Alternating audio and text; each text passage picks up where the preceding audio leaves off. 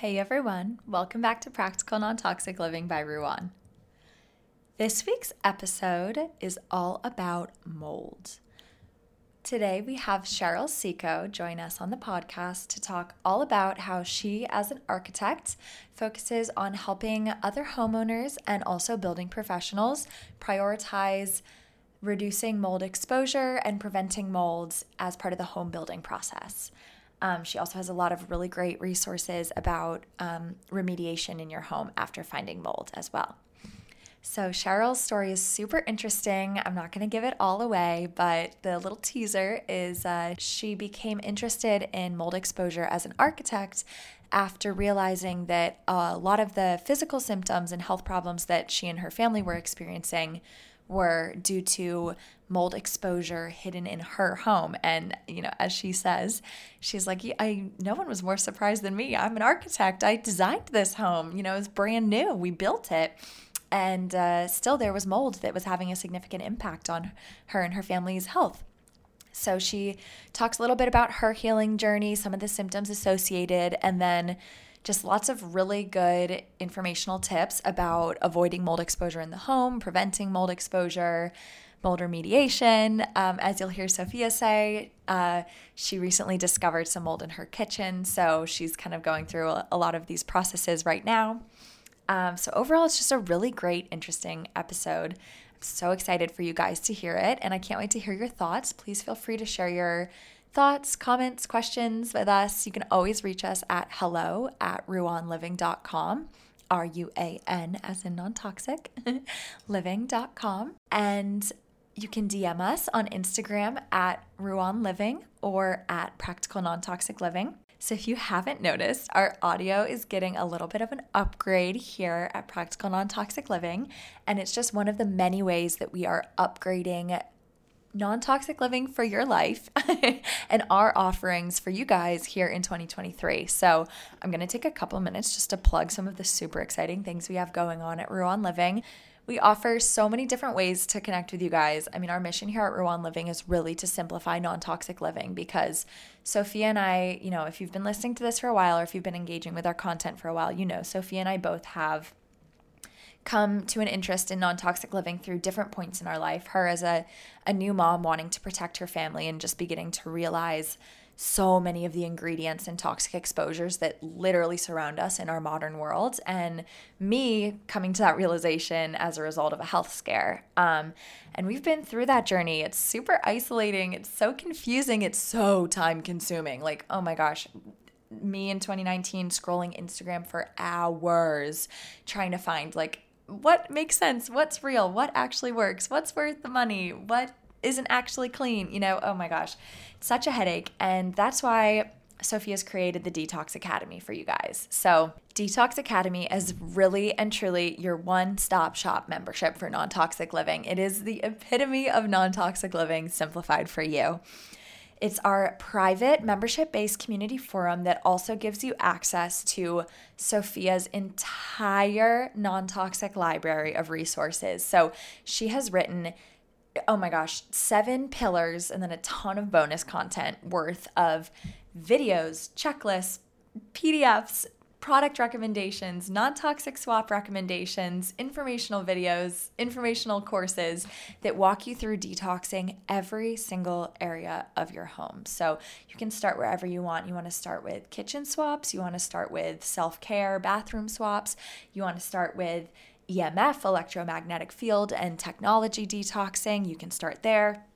There is so, so much information at your fingertips, not to mention access to the private community forum to connect with us and also others who are in this Academy membership working to increase their non toxic living in their lives as well.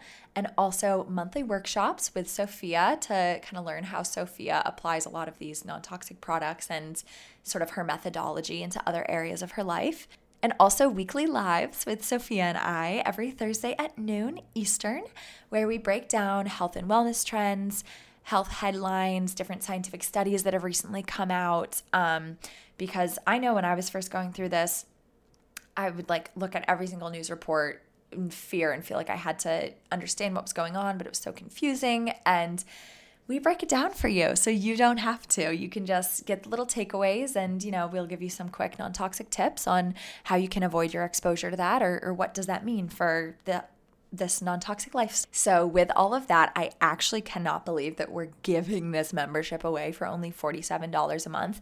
There is so much information in here. It is like, I mean, I can't say it enough. It's really your one stop shop resource for everything you need to know non toxic living. You can join now, cancel anytime.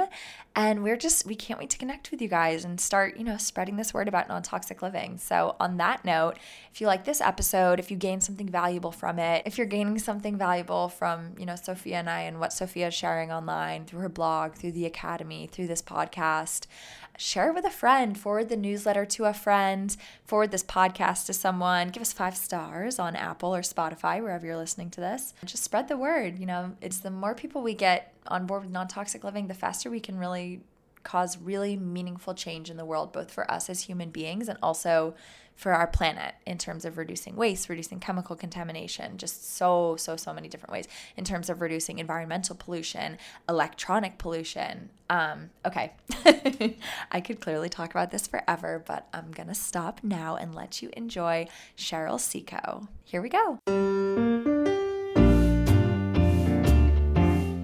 Hi, I'm Sophia Ruan Gushée, author of the critically acclaimed best selling book A to Z of Detoxing the ultimate guide to reducing our toxic exposures, and founder of Ruan Living, the only wellness lifestyle brand that simplifies practical, non toxic living. Welcome to my podcast.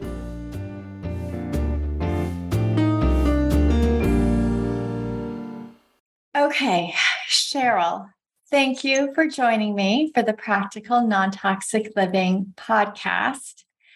I have often been asked about mold and whether I have advice on how people can deal with mold in their home. And I have said I have been lucky to never have needed to learn about mold. So I have no advice for you.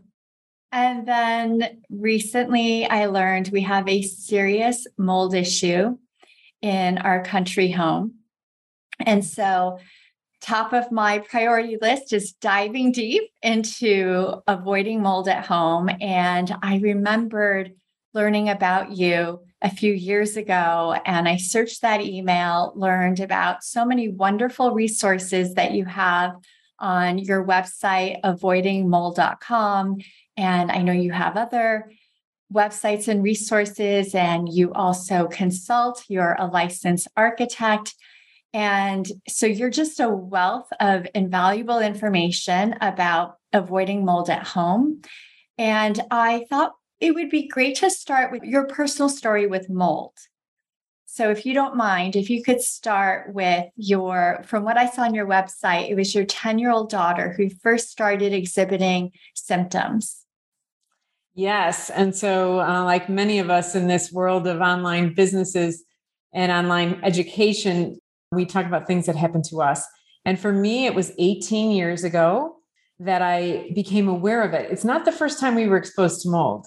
I learned a lot more in my journey to say, well, yeah, actually there was, or or other toxins. And I know you talk about a lot of other toxins. So we have renovated homes. We were exposed to lead paint and lead paint dust, and and I think I grew up with mold in in the bedroom that I slept in when I was growing up. So um, but anyway, when my daughter was 10, she had full on asthma, inhalers at home and in school.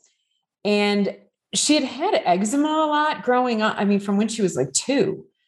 Um, but she started having these migraine headaches. And then we were doing CAT scans, and it was really crazy. And she couldn't really get out of bed um, because of the migraine headaches at age 10. And so um, basically, I attribute it to a higher power that I ended up at a CEU program, it's continuing education program for my license as an architect that was on mold in commercial buildings. And it was in that presentation that I learned that you could be uh, exposed to mold where you sleep and be sick everywhere you go. And that it wasn't necessarily something where you walked into a space and your eyes would all start running or you'd feel like you want to sneeze or you're itchy. Um, and then you know to leave that space that actually does happen, but it's actually more unusual. especially when it's in a place that we sleep and these problems develop over time. And so that was my first light bulb moment. And the second light bulb moment was when they talked about mold in your ductwork. So we were in a home that we had moved into. It was a 50s home. I had inspected it. It didn't have any overt water damage, um, but I didn't think about the ducts. And so I went immediately home, removed the cover plate from the vent, a supply vent, and it was just filth, filthy. And I do have a course on, I have a course on duct cleaning that uh, goes into with pictures my story. Um, and the picture of what I saw when I removed that cover. And I had no idea that you could have mold growing in a metal duct because it's metal. Like, why would you have mold growing in there? Um, but the food source is dirt and dust. So you can actually have mold growing on anything. And and like the humidity was probably condensation. So uh, that just started my journey of learning. I hired someone to clean the ducts. Uh, I did a lot of research before I hired them, and I called their references, and they still turned out to be a scam. Um, I was smart enough to notice that they were keeping me talking in an odd way, and I was trying to see what they were doing. And um, finally got the impression they were closing, covering up ducts and saying they were done when they hadn't even done a thing in them. And so I asked someone to, one of the, the guys, two guys, to remove the cover. And I just wanted to put my hand down there and feel how clean it was, you know, and, and they had used cameras. I don't know if that was a recording originally or what, but I put my hand out there, down there, and I pulled out a wad of something in a place they were supposedly done. And so I told them they could leave and that I, I think it was best if they left and that we were going to finish this. And they ended up spewing dust all over my house, which is everyone's nightmare that has moldy ducts. Um, that's not normal. Um, they were mad and um, that's what they did. And so the pictures in my presentation, which is in my education portal under avoidingmold.com, uh, goes through, you know, it was just me having my kid, my kid, my whole, all, I had four kids. My husband traveled, all hands on deck cleaning. Um, I thought only my daughter was affected, but in retrospect, years later, I have come to believe that all my four children at that time were affected. They just had very different symptoms. And, and I was affected, and my husband was affected as well. So, um, but things like ADD, can, you know, waking up in the middle of the night with a headache was one one son.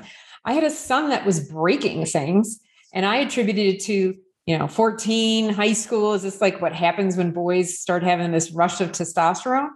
No there's a thing called mold rage that causes people to basically and it's more common in men but it does happen in women uh, men and boys that they it's like a chain a mood swing a change in personality that's very uncharacteristic for that person and can be very um, angry rage um, and they usually don't see it. So it's it does get something has something to do with your brain. About eight years later, six eight years later. Um, so anyway, we did end up finding somebody to clean it properly, and that's who I bring on in that webinar to talk about the proper way to clean ducts.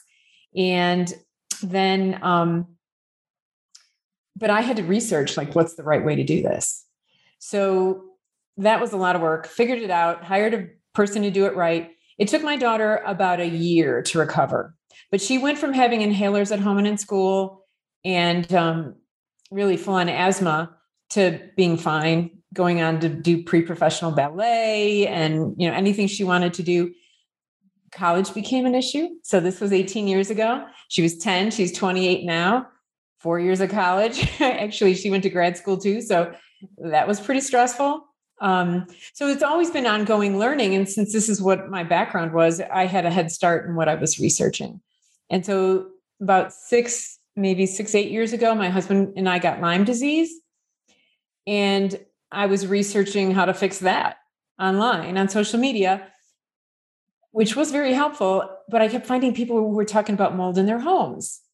And they were talking about things that their doctor told them about their house or um, or what they thought they should do or not do. And i i knew the answers in a lot of cases or i knew what to recommend. And so i started helping people for free. And they just kept coming. So i created a name for myself. People kept coming. I created a facebook group because i was saying the same things over and over again. I thought okay why go join this Facebook group, which is um, still out there. It's avoiding water damage, mold, and toxins. And um, and so I help people for free there. I created my own website myself, which I am not, I am not a tech whiz. And I mean, I don't even like being on the computer. So I got kicked out of Facebook groups because the way it would pop up was very salesy and I'm like, giving away free information. But I was making blog posts out of the questions and answers that I was answering. And so I was trying to share that so I didn't have to write a whole chat all the time. So that was about six years ago now. And um, that group now has over 5,000 people in it. I went on to um, end up hiring people that I have working with me to help do the tech. We've done a better website and and then I do online consulting. And so my story to what I do today is just that it started I wanted to provide things that were affordable for people and information that was affordable that's not otherwise out there. There's a lot of confusing information out there. And um, the best way for me to do that would be to record things that I was answering for my clients or uh, in social media so that people could access that information anytime, day or night, and very affordably. So, so that's kind of how I got here. My husband did recover. He was um, very sick. He was on uh, disability, short-term disability, and couldn't work, and um, from the Lyme disease. And we did find that we had mold in our house. So I built my house. I'm an architect. I know what I'm doing. I knew what I was doing at the time, but that doesn't mean other people don't make mistakes. We're all human. And anybody can pick up their phone and then go back to work and miss something. And it's really hard to have seen everything. So I can tell you that mine was completely concealed. I only had about three inches um, in the bathroom behind a place that had no plumbing. So um, water travels. So if you do have a leak, it will travel. And it, some mold species can be very little mold and and have a big effect on on the body. So the reason we even started looking at that was that my husband's blood test and then my blood testing was showing that uh, changes that suggested some sort of toxin and probably mold. And so then we had to look around our house that we built, that I built, and say, okay, well, what could it be? It took that took me about six months. I'll, I'll be honest. And I hired a lot of people who um, didn't find anything. So then I came to the conclusion that I knew more than they did, and I need to figure it out myself because it's my house. I built it, and I can research this stuff. And um, bought tools and equipment. They talk about those on my um, on my videos. I'm on Instagram at Cheryl Ciecko Architect, and at my public Facebook page, Cheryl Ciecko Architect. YouTube, Cheryl Ciecko Architect. And so I do a lot for free, and then I also have those online education courses for people that are more robust. And I run an online subscription community because the Facebook group has gotten so big that um, for people who would like to subscribe to that, I have 70, I do a masterclass. I have been doing a masterclass every month and other videos. We're up to about 70 videos in there. And I try to focus my Q and A's in there. I do live Q and A once a month there. Great. And, and we'll uh, share all these resources. Yeah. so that's who I am and that's what I do. Um, I was a designer originally. I never envisioned being in an online business. I never envisioned, um, I, I did work for the wood industry for five years. So there I did bring in the store, my moisture, I specialized in moisture and durability, and also sustainability, which is related, and fire, um, also somewhat related. And um, so it's so it kept like life kept pointing me in the direction of maybe you know i learned how to do education to my peers there. So i, I did uh, technical support from my peers architects structural engineers and code officials. Very very smart group. And um, and so i did a lot of research for that and then i you know i people would ask me questions and be like i don't know. I better go look that up. And so over the years i did that for five years. Over the years you just start to amass a lot of knowledge and then it's become how can i share what i know and what's happened to me? And we've been blessed to recover and do very well so. Well if you don't mind you've said so much that i'd love to unpack a little more. So you mentioned earlier that um, a lot of people did you say a lot of people or not that many people are exposed to mold in their sleep more people than realize it. So the health effects are so so it's an immune um, system burden. It's also an endocrine disruptor. I'm not a health practitioner, but I but anything that's going to depress your immune system so that you can't fight off other other things becomes a problem. Plus, if your body can only work on removing this one toxin, if there's other things that could go on because of your DNA predisposition, for instance. So, people who have autoimmune diseases, it might be Alzheimer's, might be MS, it might be um, lupus. I had lupus uh, and Sjogren syndrome. Um, Graves' disease, is my husband had.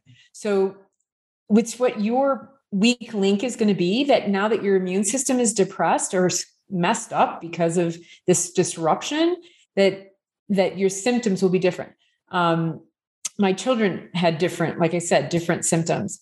Um, migraine headaches insomnia can be symptoms rashes unknown rashes that just kind of random. Uh, what are some of the other ones?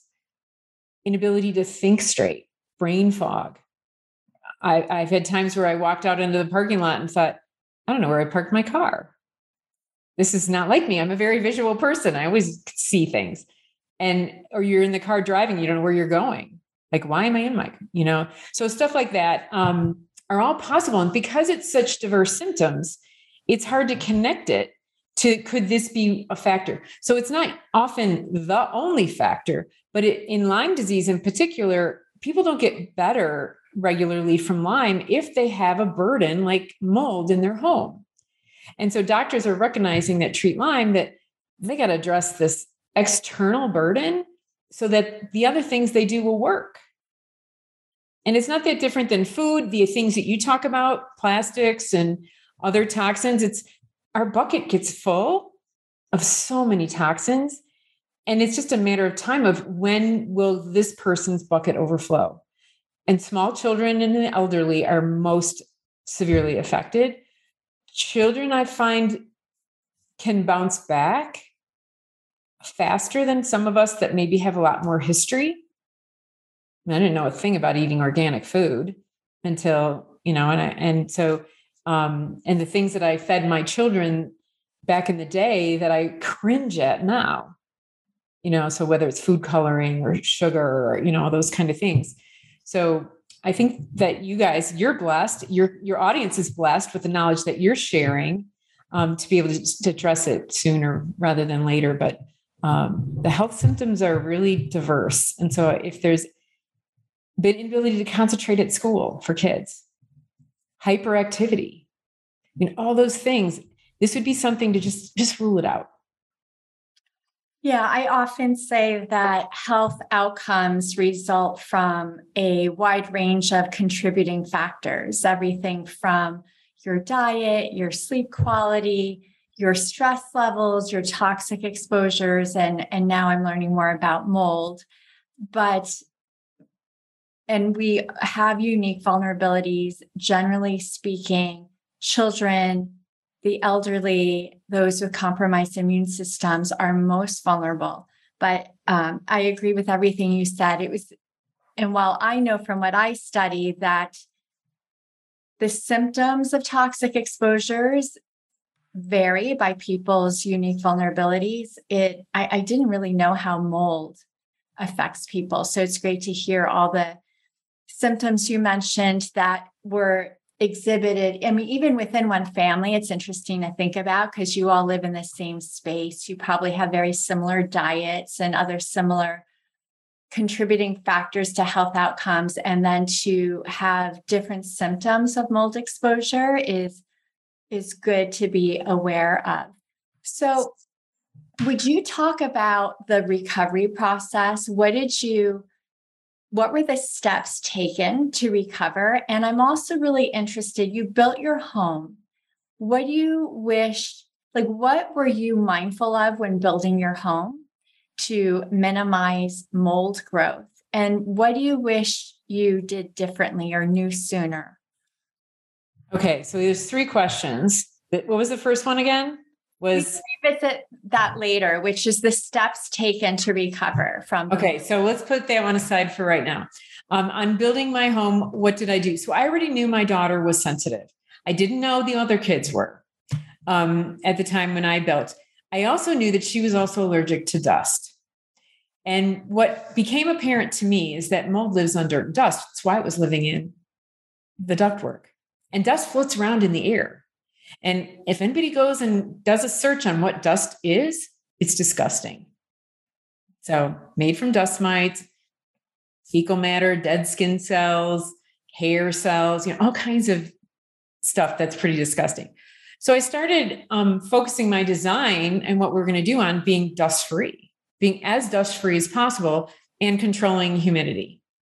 Because when you come down to why do you have mold, it's from moisture. It's not only just the materials. And we did have a wood home, and I would do it again. Even though wood supports mold growth, because you know it, once I knew it was on dirt and dust and we had it in our ducts, it doesn't matter. We were in a solid masonry home. it didn't matter. So I've and moisture can come from many different forces. So I have a, a course called Moisture Basics, which is a mini course where I um, I talk about all the different ways moisture can get into our homes, and I go through about uh, more than 25 defects with pictures of, of how this happens. But it can just be from water vapor in the air that is condensing somewhere. So think about your glass of ice water on your picnic table in the summer and how much water can be on in a puddle around that glass this can happen in our, our building enclosure. So, um, so in terms of what we did, we I, we had radiant heat because it's not blowing air around. We had hardwood floors and tile everywhere. I had no wall to wall carpeting. We did not finish our basement.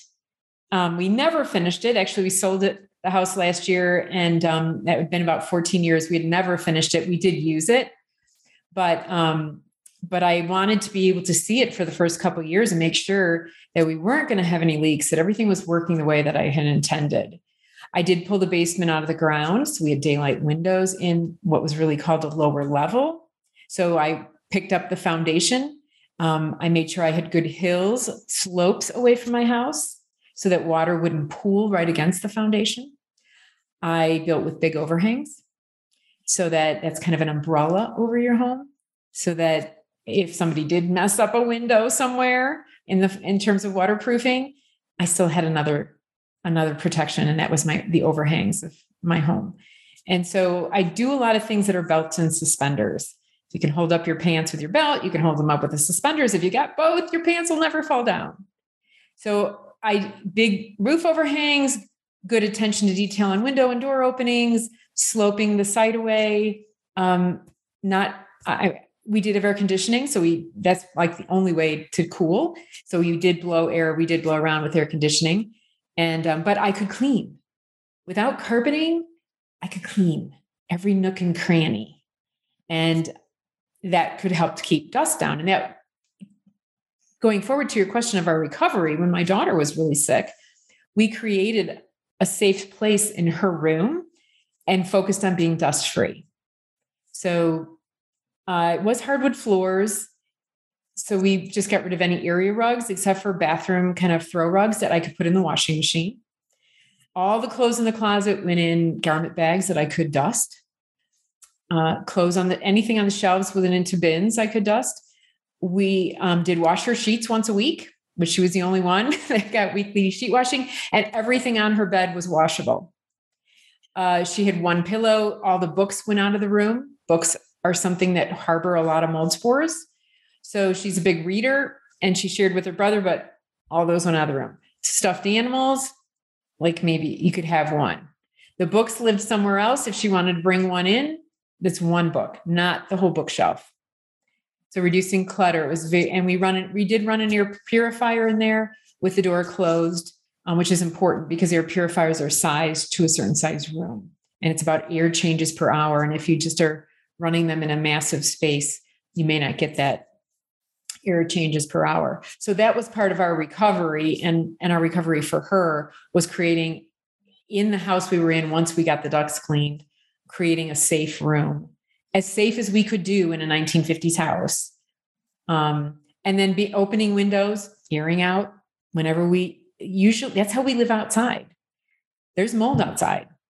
Um, but the wind's blowing it around and it's there's big atmosphere to dilute it. So um Was so your daughter sensitive to outdoor allergens?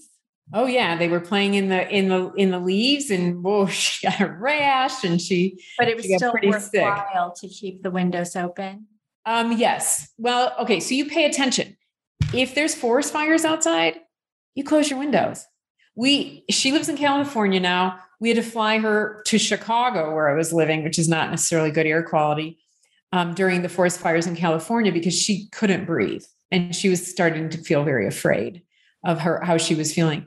So forest fire smoke in particular is extremely toxic. What's the things besides the trees that are burning is very toxic.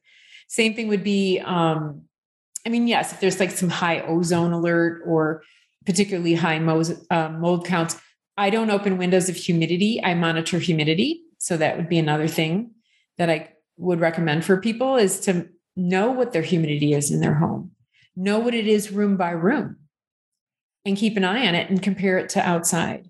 And so it could be 70 degrees outside, and my husband would say, Let's open all the windows. And my question was always, What's the humidity? So, do you, you know, want it under 50% to prevent? Uh, inside your home, you want it under 50%. I would open the windows if it was under 70 outside. If it was 85, 90, you know, so it just rained and it's really cool now. I'd be like, no, we're not opening any windows because I don't want to bring in that humidity until it drops outside. So, um, but really it's like understanding your body. You you start to understand that my house is typically this. Uh, some people in the summer, 55 is as good as they're going to get. In South Florida, for instance, it's very, very humid outside. And so I, I think I would go to 55 if you're starting to get to 60, 65, and that's the lowest humidity that you can get with your uh, heating or cooling system. Heating seasons, it should be much easier. Anybody who needs to run a dehumidifier during heat season has another problem somewhere because heat is very drying. Forced air heat is especially drying. Uh, so there's got to be a reason. There has to be a source. So um, in South Florida and the Carolinas and Texas, where the humidity can be really high, um, it's it's a bit more of a challenge. But they have other challenges with their foundation systems and their site drainage, and so it's it's all a system, and and that's unfortunately why it, this problem isn't going away because it's complicated. It's complicated by site, it's complicated by climate, complicated by season, construction type of the building, and then how we use it. You know, so we should be running exhaust fans and they should be vented outside directly in a shower. Uh, I had four kids that I raised. No one was allowed to keep their towels in the bathroom after they showered. They all had hooks on the backs of their doors. That way it was, you know, one or two towels in a much bigger space that didn't just have a shower happening in it. So it was easy as opposed to having four wet towels lined up in a tiny bathroom that just had water running in the shower. So that's a big burden. Uh, garages, uh, we drive in our garages with wet cars. Snow on the car that's going to melt and drip down. Run a dehumidifier in your garage. Obviously, when the door is open, turn it off. But when the car is sitting in there, we got to get that humidity out of the air because garages are usually not heated and cooled, at least not well. And and that's going to be a lot of humidity that gets soaked into the drywall, and ultimately there's a lot of moldy garages, even attached. So I imagine there's mold in every home, but there's things we can do to reduce it or kill it. Is that, do you agree with that? Well, I do agree that it's way more prevalent than people realize. I do believe that more people are affected. Some of the numbers that get thrown around by people who talk about this are like 25% and I mean, I already know my my whole family was hundred percent, and and my extended family is more than it can, you know, is keeping that going. Um, in terms of what was your question again? I just lost my train of thought. I um, imagine um, that mold oh, everywhere. But if we clean regularly, I mean, if we're perfect about it, like we clean regularly, we don't have much clutter, um, we manage humidity, then we can maybe keep the mold levels or mold spores down to such a level that it doesn't really impact us if we're a healthy person. Do you agree with that? And you were saying it's more prevalent than most people realize. Right, right. So I do think it's everywhere. People, I'd help people find homes and review their, do second opinions on building reviews.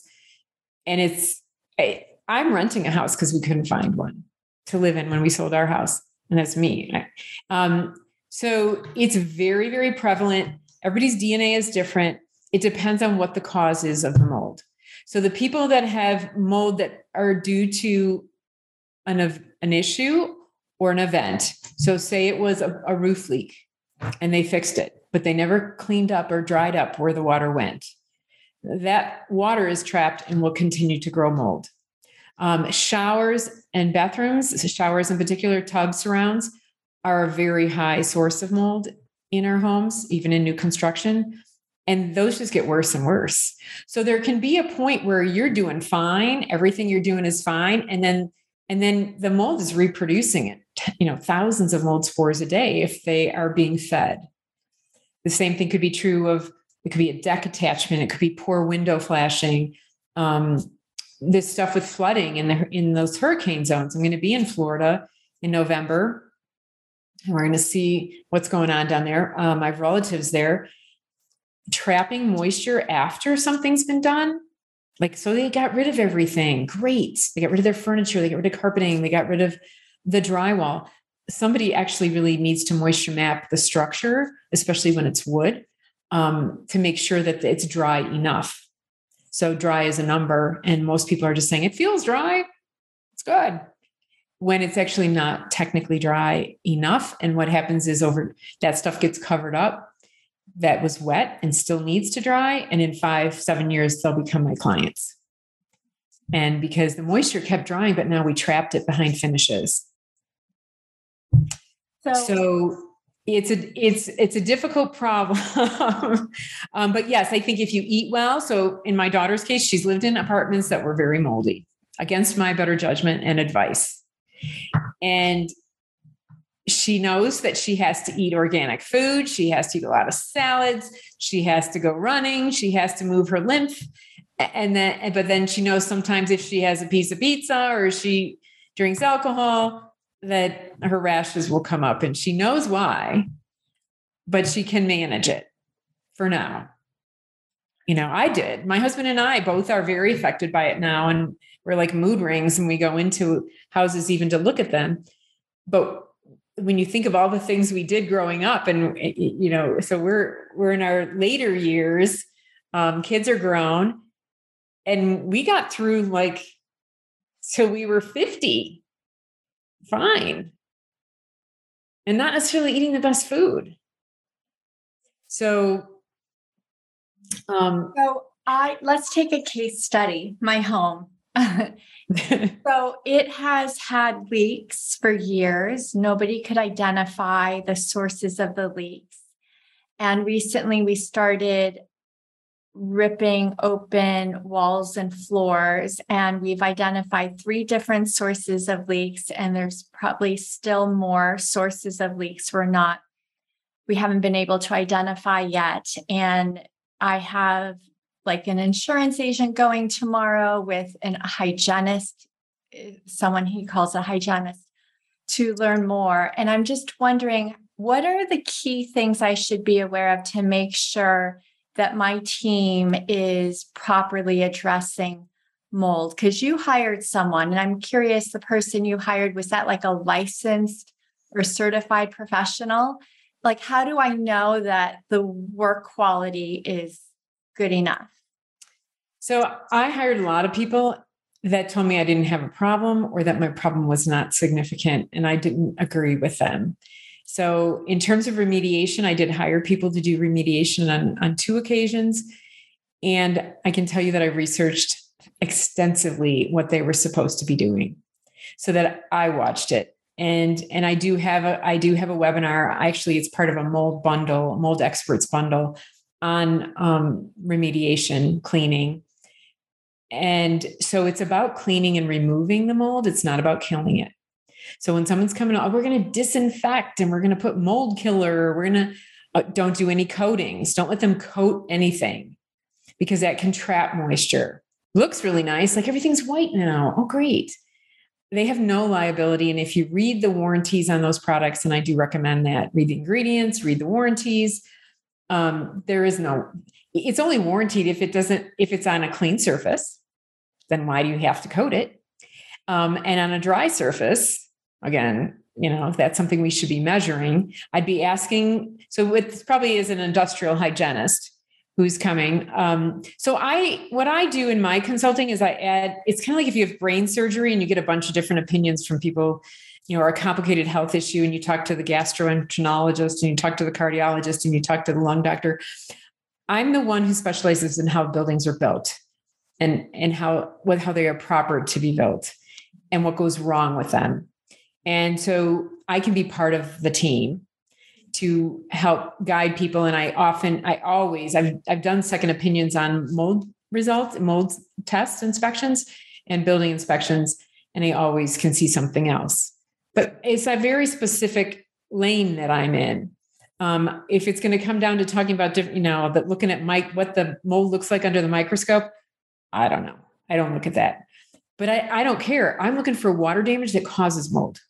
And if you can get rid of the moisture, and the mold can be cleaned in most cases, but it will get into the air. So you want to encapsulate. There's a, so for you, I would say if anybody's opening anything else up, that you want to put up some kind of containment, turn off your HVAC system. I'm always cautious about opening things up because it can be a can of worms, and um, but that doesn't mean that it's not already all over your house. So, uh, but we're looking for the cause, the root cause. So someone can so we always have to fix okay it came from so people say oh my foundation's cracked. It's leaking through the crack. Well why is the foundation cracked? There actually is a reason for that. It didn't crack on its own. It's usually a downspout dumping in that spot or what we call differential wetting. Um, it could be from gutters overflowing it could just be from settlement of a new building along or over a year over the years the ground settles in one spot and then that becomes a puddle. We don't we don't walk around our homes in the rain. So in terms of the people that are coming i would just say your your goal is to clean and remove. You don't i wouldn't you, you would like someone to do moisture map. So if i'd be asking so do you have moisture meters? What kind? Do you um, will you be able to give me the numbers of what my moisture content is in different materials. So wood has a different scale than drywall. Um, and so we want to know if someone says, oh, yeah, that's dry, it should be fine. We can just clean that off. I am always asking, how dry? Because my definition of dry, from my experience working for the wood industry in particular, is different than every than most people's that are in the in, that are doing kind of this kinds of remediation unless they're following me and they've um, or other people like me that talk about moisture content in wood. But there's a there's a there's a number that your house, if it's got wood structure any in any part of it, has settled to, and it's going to depend on your climate and your in the season. And so indoors, this is all published by the Forest Products Lab. So there's a book called the Wood Handbook. It's available for free online. Our tax dollars paid for it. And there's a section on wood and moisture. And you can read all about that. But 100% saturated is 29%. It's not 100. For what? Um, mold grows at 20. Our kiln dried lumber is coming out of the kiln drying process at 19. Mold grows at 20. And our meters could be off by 3%, by as much as 3%. Are there meters that are like user friendly for everyday people, or do you need a professional to understand the mold or the moisture levels in your wood? No, you can. Anybody can do this, and I have videos that I talk about this. On. So there's there's some free videos on how I test tile.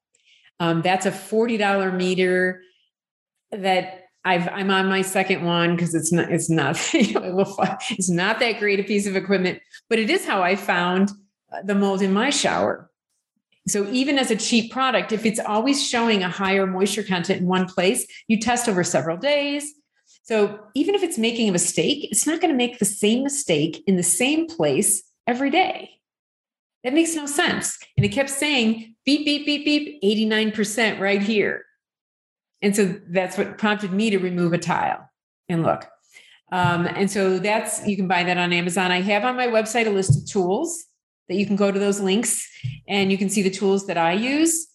Uh, my wood moisture meter is more robust. I have one that costs about $400 and I it's it's the same meter I've had for 16 17 years and I would buy it again. It's American made and the technology is pretty much the same but i have different scales so you want to have a meter that has different scales whatever kind of meter you have so that you can set it to be drywall because that's going to be a different measurement scale. Drywall should be in the single digits below five.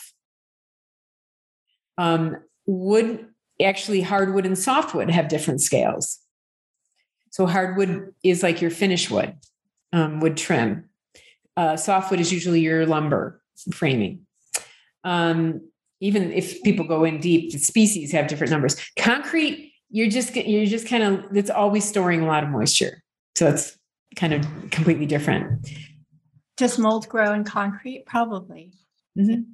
Yeah, 100. percent Okay, so it's it sounds like okay. The goal is to clean and remove mold, understand the reasons for the sources of the water damage, make sure your professionals are measuring the humidity and these different materials in your home. But it sounds like it's also good for the homeowner to have these meters to check, like verify what their professionals.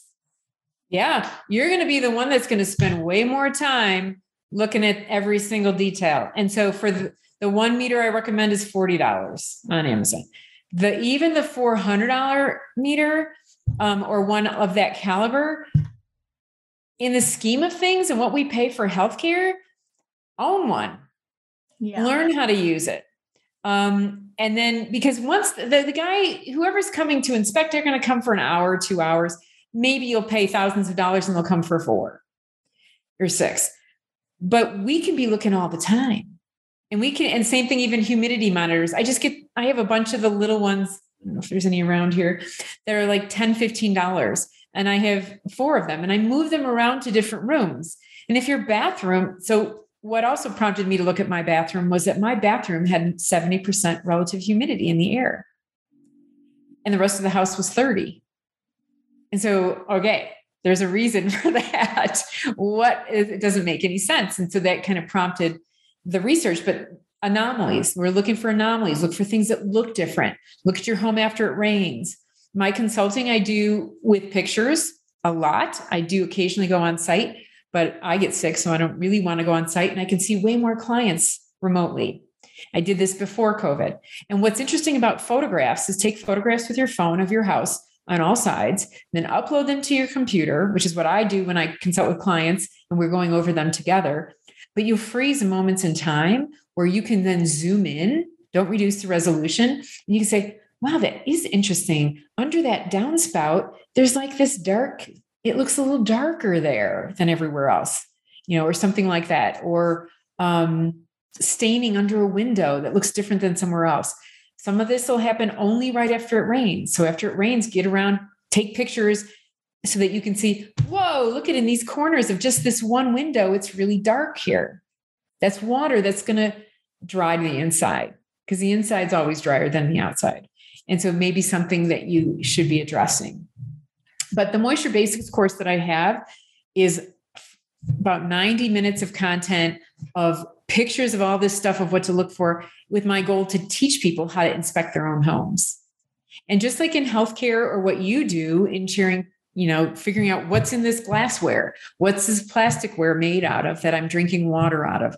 Um, we have to be our own advocates and we have to educate ourselves as much as possible and then find the people that can that may know a little more than we do when we need support. And that's my mission is to share that education and help people the next level. Um, but to empower people to to do this themselves because in the end to get people to do good work um, even remediators there's some that uh, you know they don't require even certification in many states much less any certain education.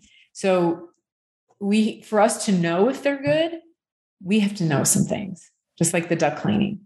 Um, and so taking so that's what my goal has been is to provide the background information for someone to any time day or night watch a video on duct cleaning watch a video on remediation. There's i have one on moisture meters. Um, and and then get so you you're educated enough to be a smart consumer so for what are the key areas that a smart consumer should learn about to make sure their team is managing the mold well? We talked about learning about um, you can use meters to understand humidity levels in the different materials in your home.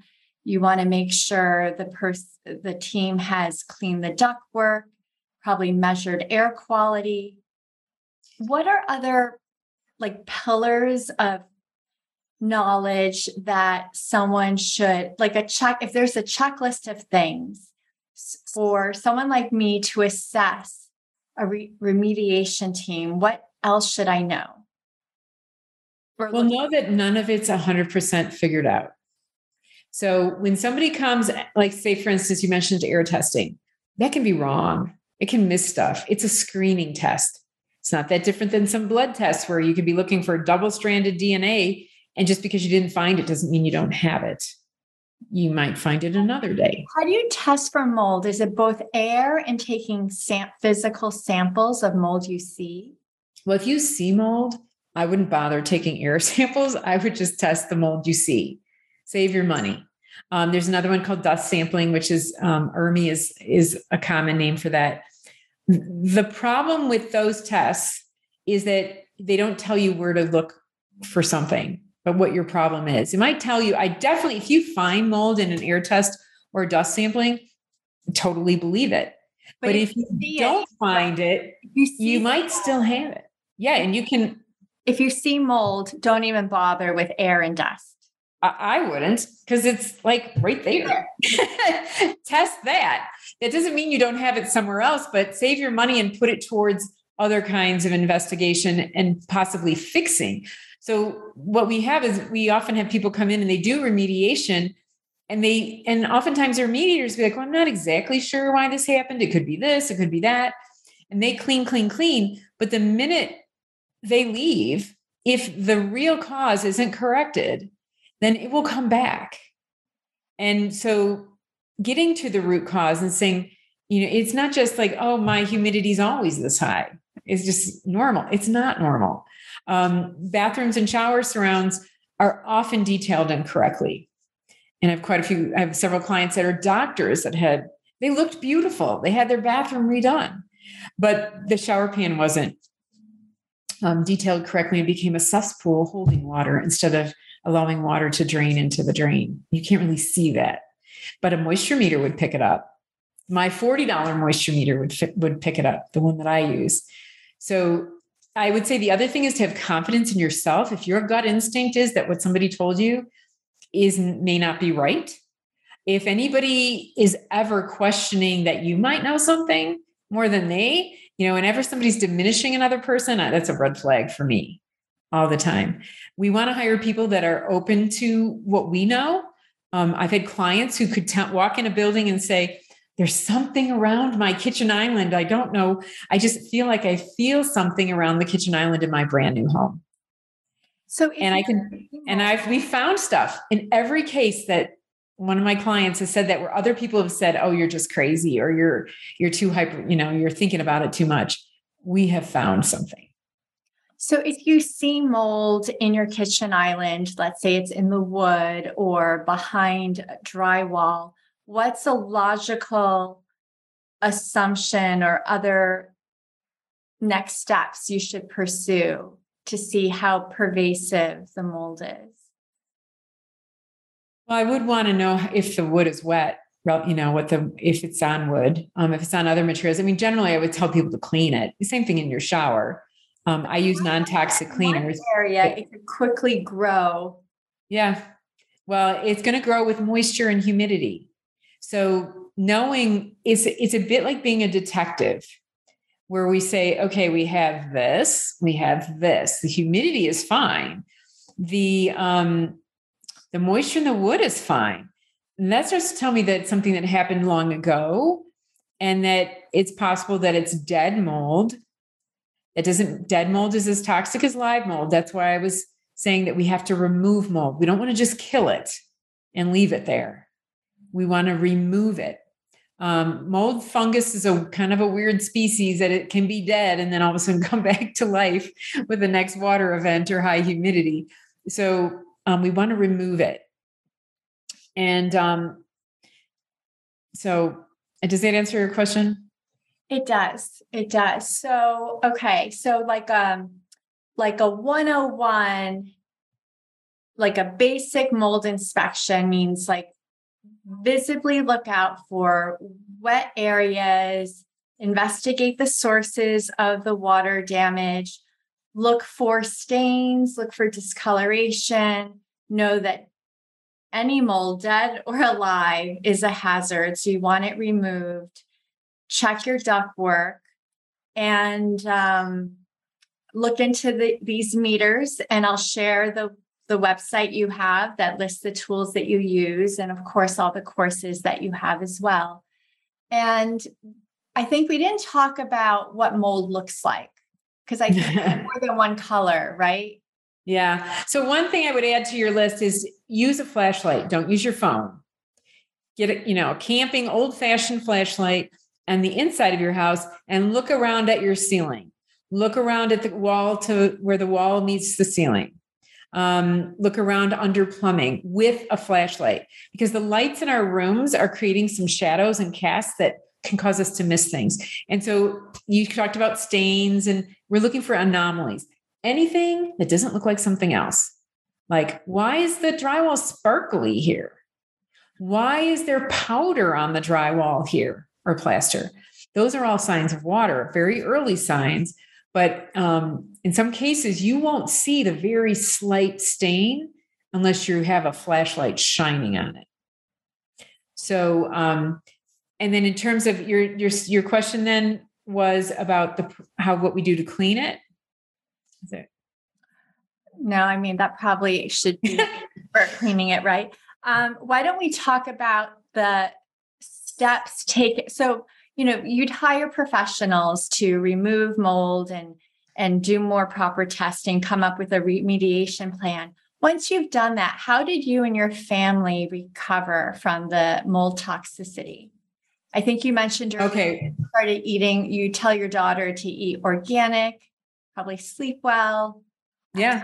exercise outside get fresh air. Yeah um i know there's other things anything that like coffee is is a um, stimulant that's actually not good for people that are mold in it too. Yeah, I mean all kinds of nuts. So people with kids, any kind of you know roasted peanut butters, unless you're going to roast it yourself. One, you know, the saying "one bad apple spoils the batch."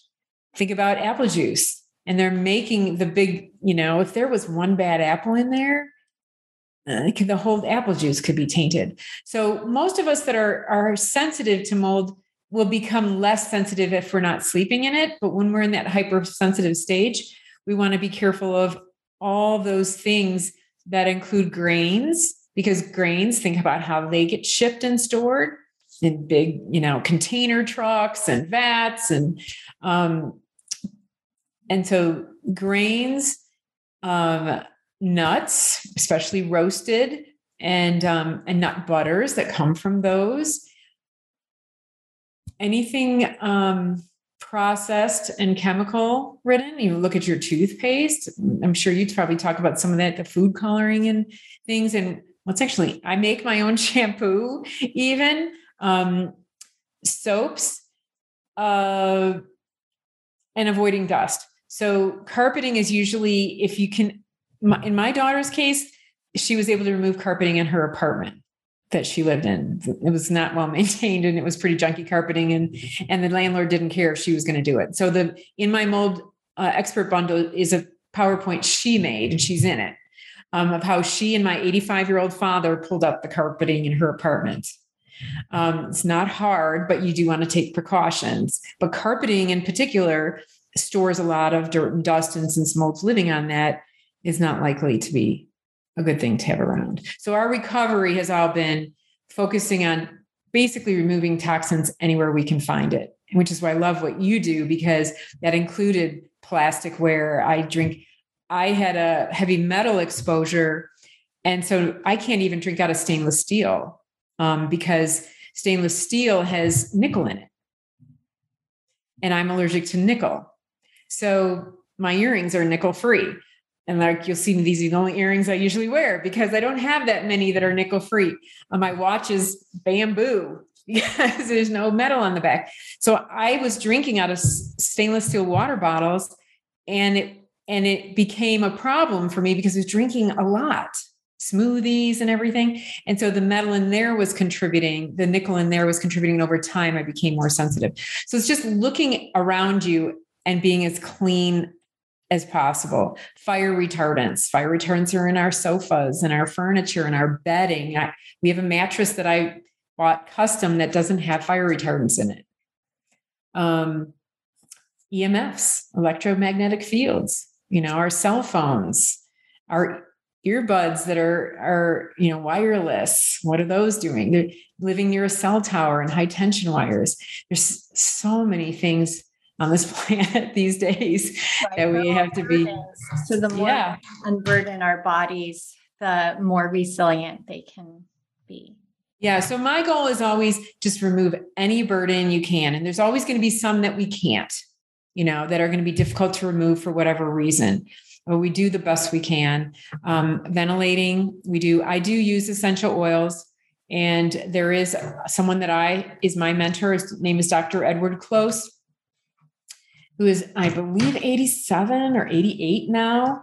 Um, he's an industrial hygienist and did remediation work. And his wife, who since passed, was an aromatherapist. And that's how they um, had a, he had a project he couldn't get clearance on. And so they started researching that. So that's a natural um, solution, but the protocol is very specific and it's not something for people to breathe um, on the, it's very intense. And, but there are just like, there's plants that just don't support mold growth. And so in sustainable farming, you could plant a row of a certain flower that the pests don't like, and then you plant the crop and then uh, you keep the pests away. So mold can be the same way where there's other tools that that I use and have researched for natural ways to keep things in check. But find the big burdens though. And what is how do you spell the name of that industrial hygienist? Well, his name is Dr. Edward Close, C O L S E. He's a PhD scientist and a professional engineer. He's not really doing this work anymore. Um, I do it. So he helped me for free when when I um, purchased products under his wife. And so for people who who want to try that, and but there's cleaner and um, it's called Thieves. You may have heard of people may have heard of it. Uh, it's through Young Living, and um, and that product line in particular has been has been very helpful for me and my family. And then, but it there's a right and a wrong way to do it. People like, oh, I'll make my own. I mean, the cleaner you want to use, cleaners you want to use as little water as possible. Mold likes water. We want to clean with as little water as possible. And the beauty of something that has an essential oil base is that the oil actually soaks in a little bit. Water is going to evaporate right away. Um, that's the reason we don't use bleach. Um, bleach is very toxic uh, does kill mold on this mold it touches, but it evaporates very quickly and it's 97% water. So if we drench a concrete wall with bleach, which is what a lot of people will be suggesting, like say in a flood place, the water is soaking in, the bleach is evaporating out, creating toxic air, and the mold spores are flying around. They don't care about the bleach evaporating, and they're just looking for a wet place to land again. And we just dumped a bunch of water. Is hydrogen peroxide better? I think it's similar in that it's diluted with a lot of water. So, um, I, I mean, I think it does the same thing with bleach. I think it does have an effect on on mold. It's the question of what are we doing with it, and and how much water are we adding to the situation. I'm not 100% sure on if the hydrogen peroxide I think it's similar that it, it evaporates, but I don't know. That's that's a, out of my my realm of expertise. It's toxic to humans, but it probably still has that water issue. Yeah, and so on PubMed, there's a lot of articles people can research themselves is what I did. And so in that actually in the mold expert bundle, I have a webinar there on the science of essential uh, science of plant-based solutions is actually what it's called. And I, I share on my research because I, I, don't talk about stuff unless I've researched it a lot. Um, and um, and you can put in PubMed, um, antifungal, and you can put in hydrogen peroxide. You can put in essential oils. Um, and articles will come up of what they're testing and what was the pros and the cons and how did they work. Um, essential oils are used a lot in food processing um, and food shipping. So that's been going on for a very long time. But it's not just like the essential oils you buy at the grocery store or the you know the big box store somewhere because what's happened is when there seems to be money in something then a lot of manufacturers make similar products to what was really a very pure product and it's expensive for a reason product um, and so they you like for essential oils well i use i do use young living um, i've heard good things about some other ones um, doTERRA and um, I think Melaleuca is another one that I know of. Just know that they're buying a lot of the smaller companies are buying from a um, if they don't have their own farms and they're not distilling it themselves, they're buying it from kind of a marketplace, and and they're all buying it kind of from the same marketplace. And so there's it's it's tricky. Um, because they might be diluting it with other. Yeah, so I use oils that are designated food grade, um, which means there's a different standard for labeling for food grade than there is for cosmetic grade. And you probably um, know some of that. But uh, so if it's food grade, not that you should be in, eating it, um, eh, but you inhaling it and having it touch your skin is not that different than eating it. So um, it's just a higher standard of testing and processing that I'm hopeful, um, and the research suggests helps get it to the point where it is actually pure as opposed to the word says pure but it's not really. There's other additives. And we see that in, in food too even organic labeling sometimes.